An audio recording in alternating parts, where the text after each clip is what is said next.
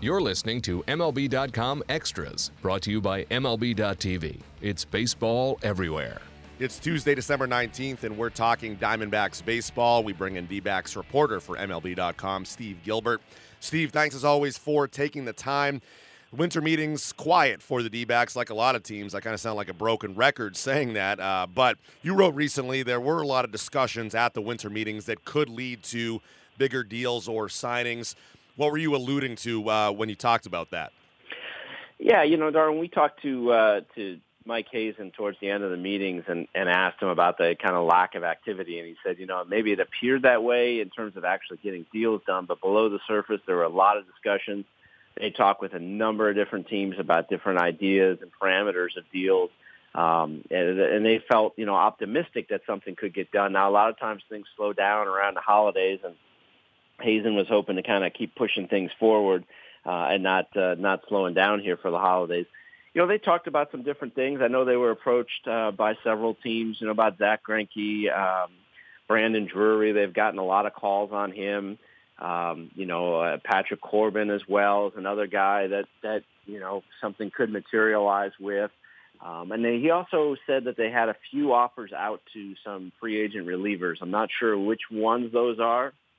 That's kind of been hard to, to pin down, but the uh, the reliever market has been uh, has been pretty hot in terms of the salary some of these guys are getting. So I'm not sure, um, you know, if, how much the Diamondbacks are in on some of that stuff given some of their payroll restrictions. But uh, you know, those are just some of the things that I think they discussed um, in terms of uh, you know going forward. You mentioned Greinke, and I guess I mean why why would he even be someone that would be considered to be on the trade market, uh, given the fact that he's clearly an important part of the, the front end of the pitching staff there? Why would he be someone that could potentially be on the move? Yeah, that's a great question. I think the the the reasoning, the thinking there is that you know he's owed a lot of money, um, thirty about thirty three million dollars a year for the next several years, and that's a lot for a team that. Uh, that's looking at a record payroll this year of 115 million. You know, you're talking, you know, nearly a third of the payroll in one guy. Um, so if they were able to deal him, that would give them some flexibility. Now, you know, they're kind of caught in a in a in the spot there because they plan on competing in 2018. So um, they would want to be able to not just shed some salary, but also um, find a way to to get back pitching, whether it's in that trade or whether it's in another trade. Um, if they trade a starting pitcher, they've been pretty forthcoming about the fact that they're going to have to figure out a way to to get one in return um, in some deal of, of some type because they they don't have a ton of starting pitching depth right now, and so um, they've got five guys that they're counting on heading into spring training, and if they deal one of those five, they have to um, before they do that, they have to know they have a path to, towards getting a replacement. And another spot on the team where they're looking to build depth uh, is in the outfield. And, and JD Martinez, is it is it safe to say that he, he won't be part of that outfield depth? That that asking price is, is really just too high at this point. Well, you know they, they're staying in touch with JD, and and you know you always hear the rumors that oh, if they move Greinke, they'll have money and they can get JD. I just you know, maybe I'm missing something here, but I don't see how he fits in their payroll. You know, we're talking right now about Zack Greinke's, uh, you know, $33 million or whatever uh, per year and how that's kind of restrictive uh, in their payroll. So um, if you were able to get out from underneath that, then you would turn around and commit, you know, 25 or $30 million to, to JD Martinez, uh, you know, a year for the next five years, six years, whatever it is he's looking for. I, I just don't know that that's feasible going forward for them. Uh, certainly, they they would love to have JD back, um, but I just I just can't see right now how they that would fit uh, in, in, their their payroll situation. Yeah, it certainly it certainly would be tough, and and they want to expand their outfield depth. Everything we read about, but one uh, unlucky injury that is kind of um, a deja vu of last year. Socrates Brito reportedly fractured his uh, his right pinky finger in winter league play. And he also, I believe, broke his ring finger last year. It was his ring finger missing the first couple months of the season. So just bad luck there, right, for, for Brito and the team. He was a guy that they're they're relying on here moving forward. Yeah, he was a guy they were really interested in. You know, he's a, he's a good pro, good looking prospect. They they hope he'd be ready for spring training. Uh, they were going to have him looked at by their own doctors um, before being able to, you know, give a timetable or, or to uh, go into the extent of the injury. Um, but certainly he was somebody that could be their outfield depth and still could be. But you know, I, I think they would have liked him to get you know as many at bats as possible during the Winter League. Um, they they have to look to kind of without JD Martinez, they're going to need to to build some depth out there. And you know, one of the ways and one of the possible ways they could be creative uh, in doing so is you know using Chris Owings. You know, he played short, he played second. Um, but you know, a couple of years ago when AJ Pollock got hurt, uh, Chris Owings filled in very nicely for him in center field. He can play all three outfield positions. Um, has a little bit of pop in his bat, and if he uh, ends up being a kind of like a jack of all trades kind of guy, um, that could that could help out their their outfield depth quite a bit.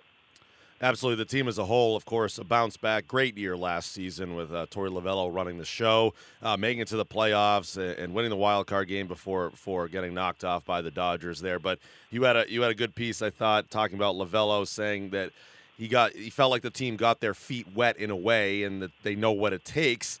So now turning the page and going towards next year, is it the sense that, okay, we, we got this far. Now, how do we improve on that and really contend for a championship? Is that really the goal here, New Year's resolution, if you will, going into uh, next season? Yeah, I think for for Torey, I think the, the raising the standard, raising the bar, raising the expectations is something that, that he's probably going to focus on this spring. Um, this was a, a team that was relatively young, a team without a lot of playoff experience. Um, so I, I think they got a kind of a taste of that, um, and and he felt like it showed them the kind of intensity that they need to bring uh, on a night in and night out basis. Um, you know, guys like Jake Lamb and and uh, and Owings and and other guys had not ever played on that stage before. Uh, Paul Goldschmidt, you know, played on it uh, in his rookie year back in 2011.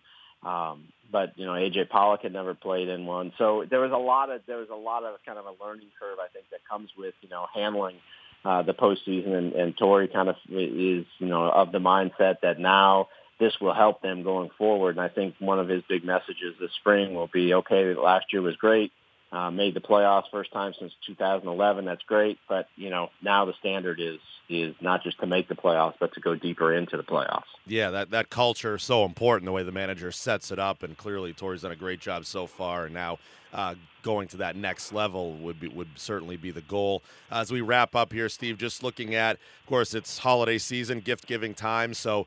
I wouldn't, wouldn't would imagine the D-backs not done in the offseason, although payroll is a, is a limitation as you talked about with JD Martinez. But if if the D-backs fans were getting a gift from the front office, a player, a free agent, or trade that could come in and really uh, add to that team in their in their quest to be championship contenders next year, what would that gift? What would that player be? Uh, what other rumors are you hearing there?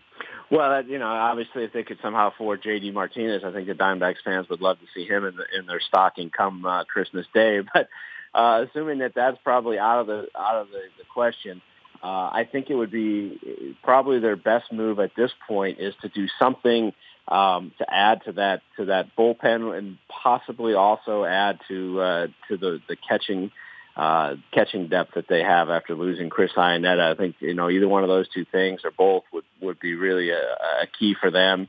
Um, and maybe they're able to do that if they move a salary such as uh, Patrick Corbin out of the rotation, who's going to make probably about a little more than eight million dollars through arbitration. So that could free up some funds for them to be able to use that to to maybe get a controllable starter somewhere uh, or or to kind of build up back up their bullpen a little bit more, or or uh, add depth behind the plate. Steve, we really appreciate the time as always. Happy holidays to you. Enjoy the next few weeks, and uh, we'll talk to you again very soon. That's great. Thanks very much. Absolutely. Steve, Steve Gilbert joining us here. Thanks for tuning in on MLB.com Extras.